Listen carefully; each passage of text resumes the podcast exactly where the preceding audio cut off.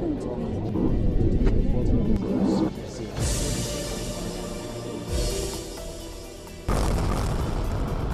May 2021, in the aftermath of Israel's 11 day bombardment of Gaza that killed 250 Palestinians, the UN Independent International Commission of Inquiry on the occupied Palestinian territory and Israel was established. Its mandate to investigate all alleged violations of international humanitarian law establish the underlying causes of recurrent tensions, document and verify the evidence, and identify those responsible. The woman leading the inquiry is former UN High Commissioner for Human Rights, Navi Pillay. Weeks before Hamas carried out its October the 7th surprise offensive in southern Israel, and Israel launched a major military operation in Gaza, Pillay released a report. It says the Commission finds the increasingly militarized law enforcement operations of Israel and repeated attacks by Israel on Gaza are aimed at maintaining its unlawful 56 year occupation. With the latest escalation now in its third week, Navi Pillay talks to Al Jazeera. Navi Pillay, thank you for talking to Al Jazeera. Let's just start at the beginning about what your commission is. You are a distinguished judge, but this isn't a court. This is an investigating uh, mechanism. My understanding is it was set up in uh, 2021, immediately after the fourth Gaza war. I assume the Human Rights Council, who set this up, wanted to avoid another Gaza war, and yet we now have a fifth Gaza war, which is bloodier than any of the conflicts in the past. Mm-hmm. Yeah, thank you very much for this opportunity, James. Thank you for your program. Um, this is a, uh, it's obviously not a court of law, but all commissions do follow some of the precepts of a judicial inquiry, and that is respecting independence, impartiality, carefully weighing the evidence, so it's much uh, more secure than uh, you know press statements issued uh, by institutions and so on. So that's the beauty of a commission of inquiry. They do investigate, they produce reports, they make recommendations, which is what we have done. Now, in this particular commission has a very wide mandate. Firstly, it's not time bound. It's almost permanent. And that's one of the reasons why some states, including the United States and Europe, did not support the establishment of this commission, that it doesn't have an end date, to which I have said, well, the occupation doesn't have an end date either, and you tend to support that occupation. Um, the other aspects of the mandate are that we have an investigative mandate, we can uh, identify suspects, key perpetrators, work with judicial institutions such as the International Court of Justice and, uh, as I said already, to make recommendations, uh, to look into um, the root causes of the conflict. That's a very important mandate that has not been done before. Above all, we have a territorial jurisdiction that does not apply to any other commission, and that is we have jurisdiction over in, inside Israel, Palestine, the West Bank, and Gaza.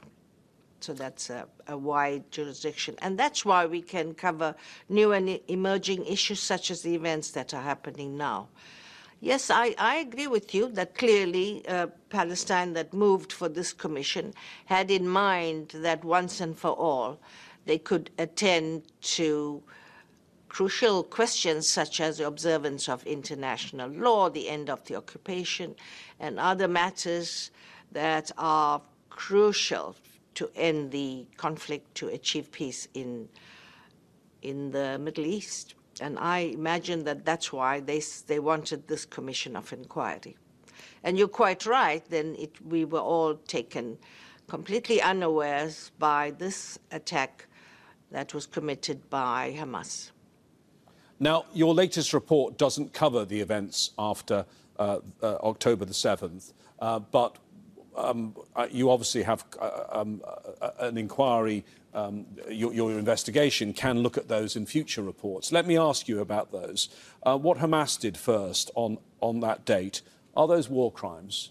Yeah, firstly, say, uh, let me say our current report was actually completed in August. These are the UN rules. It was filed here.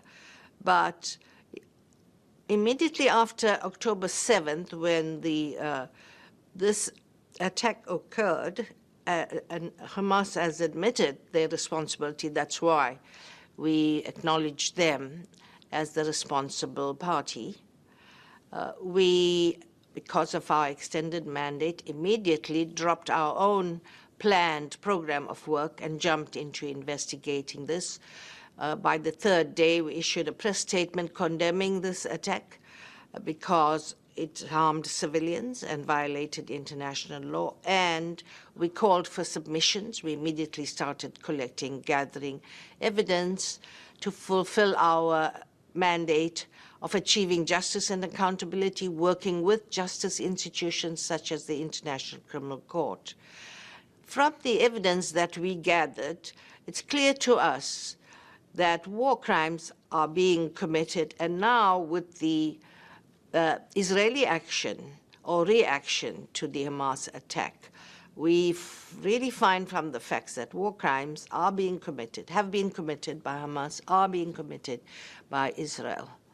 And that's because of the indiscriminate attack and the killings and injuries to civilians, including children. Obviously, since then, we've seen a massive bombardment by Israel. Do you, in your view, consider this as legitimate self defense, or is this collective punishment and, in fact, brutal revenge?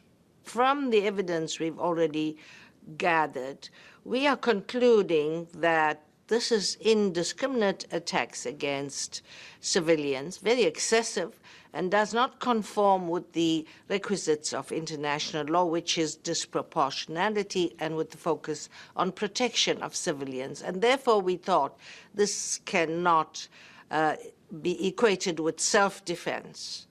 It's, it amounts to collective punishment. And we know the facts of those who are dying. Over half of those who die are women and children so far.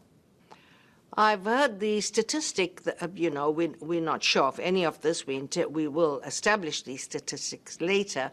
But without verification, I'm horrified at the figure of just two of the children who have been killed. How can children ever be deemed to be a a threat so much so that Israel has to defend itself against these babies and children. On the sixth day of the war, Israel itself, they said they dropped 6,000 bombs. That's the same number used by the US in their battle against ISIL in Raqqa. And in six days, they used more bombs than the US used in Afghanistan in a single year. What do you make of that? I think this should shock all of us into rapid reaction. I'm right here at the UN as I speak to you, James, and I'm appalled at the lack of uh, quick decisions in the deliberations that are going on in the Security Council and the General Assembly. These are the facts that, they sh that should be before them to immediately demand what we have already called for in our press statement, which is a cessation of hostilities, not just a, humanitarian pause. I think I believe that's a subject matter of the discussion, but a ceasefire. And why we call for that is because civilians are at risk. International uh, humanitarian law and the uh, Geneva Conventions are being violated very seriously in front of our eyes.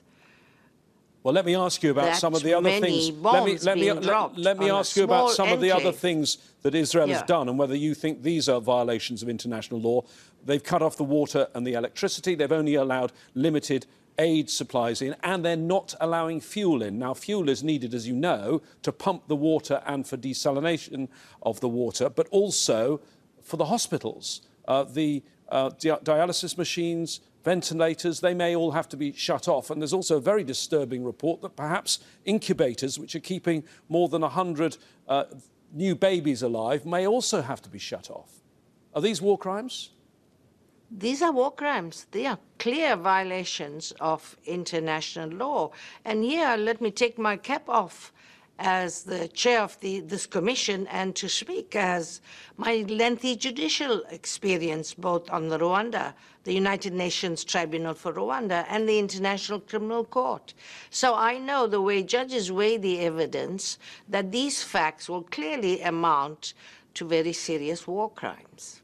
They have to stop immediately. The other thing that Israel has done is ordered people in Gaza City and the north to move to the south of the Gaza Strip. Initially, they gave people only 24 hours. And as you know, that population includes elderly people, people with children, people who are in hospital who cannot move. That sort of order, that sort of instruction from Israel, does that count as forced deportation in your view? We've already thought so. We're looking at that. You know, we reported uh, uh, these forced deportations, forced removal, dislocation of uh, Palestinians in our report that we had completed in August. And now we see the situation much worse when people in the north of Gaza are being ordered to move out of there. I mean, to move where? Nobody wants to receive them. But the worst situation is uh, we've already heard from some families that when they moved from the north to the south of Gaza, they were bombed. One person said his entire family has been killed. Uh, so, with uh, great anxiety, we've now uh, uh adopted an attitude of expediting our investigation as fast as we can. And these latest events, as I said, they're not in this current report. Uh, but the current report shows the events of the last year before what we've seen in the last few weeks. And one of the things that's in this current report uh, is the killing of our Al Jazeera colleague, Shireen Abu Akleh. Now, I always try and be impartial, but it's very, very hard on this occasion because she was our colleague and I worked uh, with Shireen. But let me ask you about that day that she died. Early in the morning, there was an Israeli military raid in Jenin, a pre-dawn raid, and along with other reporters uh, from Al Jazeera and other media, she went to go and cover what was clearly a newsworthy event. You've looked into this closely. What happened then? Our investigation and our conclusions that we incorporated in our report and delivered to the General Assembly is now, in fact, a United Nations investigation. So, firstly, that's the beauty of the mandate. They didn't have to create a new mechanism to investigate this. We have done so. Even with limited resources, we were able to um, engage in a forensic examination. We identified the Israeli Defense Force unit it's the Duvdevan uh, unit, and we know the commander of that unit. We have his name. We haven't disclosed the name as yet, but we will to a judicial institution. And so we found that that was uh, a direct, intentional killing of uh, Shireen with her, and she's been deprived of her right to life. If her killing is not investigated and if, if, not, if there's no apology and compensation, that at least there must be justice and the perpetrators must be brought to account. Now, Shireen was with other press. They were clearly, were they not, um, identifiable as members of the press. Also, I understand Shireen was shot in the head. They clearly intended to kill her. The, as a commission, we ourselves held oral hearings in Geneva and the journalist who accompanied Shireen, and, and he took a bullet in his arm, I think, he gave evidence before us. So we already have his evidence that there, Shireen was there to report on violations as she saw them in Jenin. So she was there for a true journalistic uh, reason. And I think we, the public, are appalled when a journalist is attacked because that journalist was doing a service for us, the public. She was at great risk. She was reporting on events so that we will be informed. And that's why this her, her killing is causing so much grief, not only to the family, but to the media world and to all of us. What do you make of what the, Isra- uh, what the Israelis said about this? Immediately after the killing, they said it was Palestinian terrorists firing indiscriminately. And then they came out with a preliminary investigation where they said it was um, hundreds of bullets from Palestinian gunmen and possibly an exchange of fire between Palestinian gunmen and Israeli security forces. And then when they came up with their final report in September last year, a high possibility that she was accidentally hit by security forces gunfire. Their, their explanations have changed repeatedly.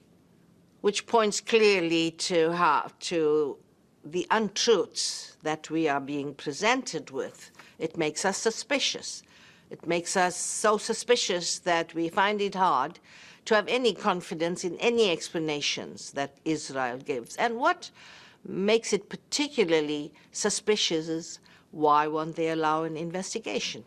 They've blocked the FBI investigation, but we have again and again asked to, to be able to enter Israel not only to investigate this killing of Shireen, but to hear from Israeli victims. They have a right to tell of their experiences, their suffering, and particularly these uh, recent events, victims of these attacks, civilian Israelis who were injured, whose family members were killed, they have a right to speak to us as well. So therefore, this is what I said at the General Assembly, saying to the Israeli ambassador who was present, let us in.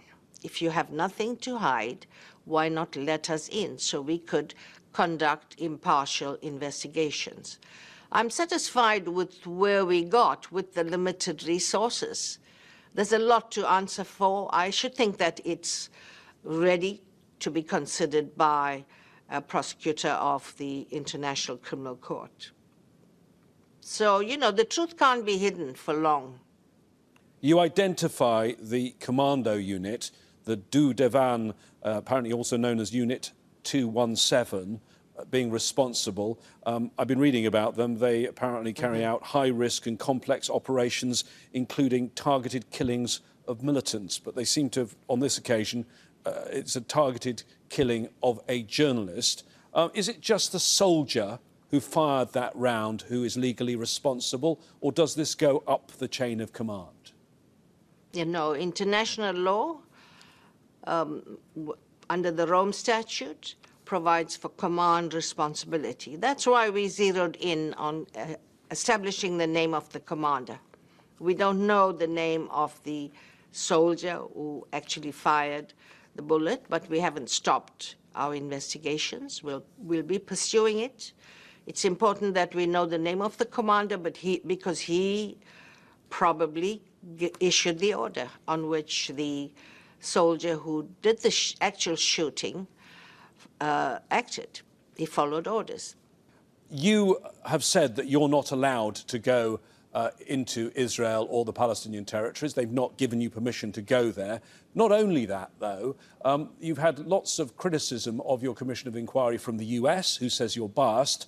But Israel's gone even further. They say that your Commission of Inquiry is anti Semitic. What do you make of those allegations?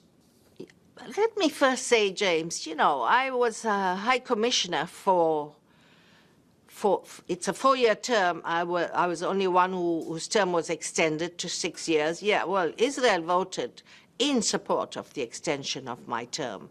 I'm the only High Commissioner who was invited to conduct a mission inside Israel. I mean, nobody criticized me for bias or, or of being an anti-Semitic. These kind of uh, what I call abuse are being hurled since I undertook this responsibility of chairing the Commission of Inquiry. I will continue my work in, in the manner in which I have been accustomed to. We have our own standards uh, together with the other commissioners. So we will continue. The abuse does not deter us. Uh, on the other hand, I could see that all these actions are really to distract attention from the content of the report. I would like them to look at the substance of our report and see where we've gone wrong in terms of the facts we've gathered and the law as we've interpreted it. So I'm very happy that our recommendations have been adopted by the General Assembly and the question of the lawfulness of the occupation and the responsibility of, of parties, state members who support an unlawful occupation are spelt out by the International Court of Justice. I do see that that will advance the peace process and not uh, obstruct the peace process as our detractors claim. You're not the only person who's come under attack by Israel. In recent days, Israel has been attacking a man you know very well, the Secretary General of the United Nations, Antonio Guterres. He said in the Security Council the attack by Hamas did not happen in a vacuum. Israel responded by blocking UN officials, including the humanitarian chief Martin Griffiths, from visiting and has called on the Secretary General to resign. Do you see similarities in the attacks on the UN now and the attacks on your Commission of Inquiry? I think the attacks on our Commission of Inquiry are mild. I'm, uh, I'm, i find that it's remarkable how much the, um, the critics from Israel have mounted their attacks on the Secretary General himself. This has never happened before, asking the Secretary General to resign when he has made a legitimate statement. One country member should not be allowed to make statements such as this or to call for the uh, withdrawal of the Secretary General. I understand that the Foreign Minister has since watered down his statement. It should never have been made in the first place. The Secretary General made a legitimate statement, in my view, and actually we are the ones who've provided the evidence of what's been going on in the past years, which sets the uh, factual background to why the Secretary General is quite right in saying that this attack is not uh, ju just something that arose in isolation, but that we must look at the context. We must look at how desperate Palestinians are for some end to the conflict and the uh, oppression under which they have to live daily. You talk about the context. In your report, you refer to the broader context of the Israeli occupation, which Israel has no intention of ending. With your background in South Africa as the first non white female High Court judge in South Africa, do you think this is an apartheid regime? Yes, I, I think it is.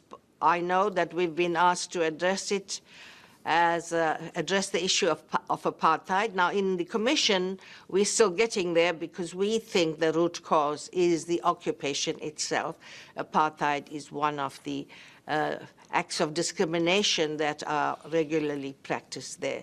And let me say, James, as a South African who born under apartheid and in the struggle, uh, we, we were very desperate to have some kind of relief. You know, at the time, I never thought we'll see change in our lives. And it was at that time, as President Mandela later explained to us, that at some point he had to, very reluctantly, resort to the principle of embarking on an armed struggle. Of course, admittedly, they didn't uh, go and kill a whole lot of white people or civilians. They went for uh, strategic uh, um, structures such as a, a, a, light pole or a oil storage, these kind of things. But the point I'm making is when you're back when you have a whole population oppressed for so long with no remedies, no relief, they are actually forced to resort to armed struggle. However, as a judge, we do condemn indiscriminate attacks on civilians. When you say that you don't think Israel wants the occupation to end, you know the position of the international community, and you hear it every time there's a Security Council meeting from all of the main players, is there needs to be a two-state solution. But you seem to be hinting at something that none of them are pre prepared to say. The current Israeli government doesn't want a two-state solution. You know, James, what we see, facts on the ground, yeah, there's hardly any territory left. There's been forcible dislocation of Palestinians, um, an increase of settlements, even against Security Council resolutions. the moving in of outsiders, all of which goes against the rules of occupation, actually, if there are any rules uh, to this. And this is why we think that this occupation uh, has continued for so long that Israel does not have any intention of ending it, and the possibilities of a two state solution are remote directly as a result of their actions. And I'm really surprised that many states, particularly in Europe, think that the status quo should just continue as is, but to what end? And this is why I am proud to serve on this commission, which majority of member states have adopted in order to address the root causes of the conflict and seek remedies. Navi Pillay, thank you for talking to Al Jazeera. Thank you very much, James.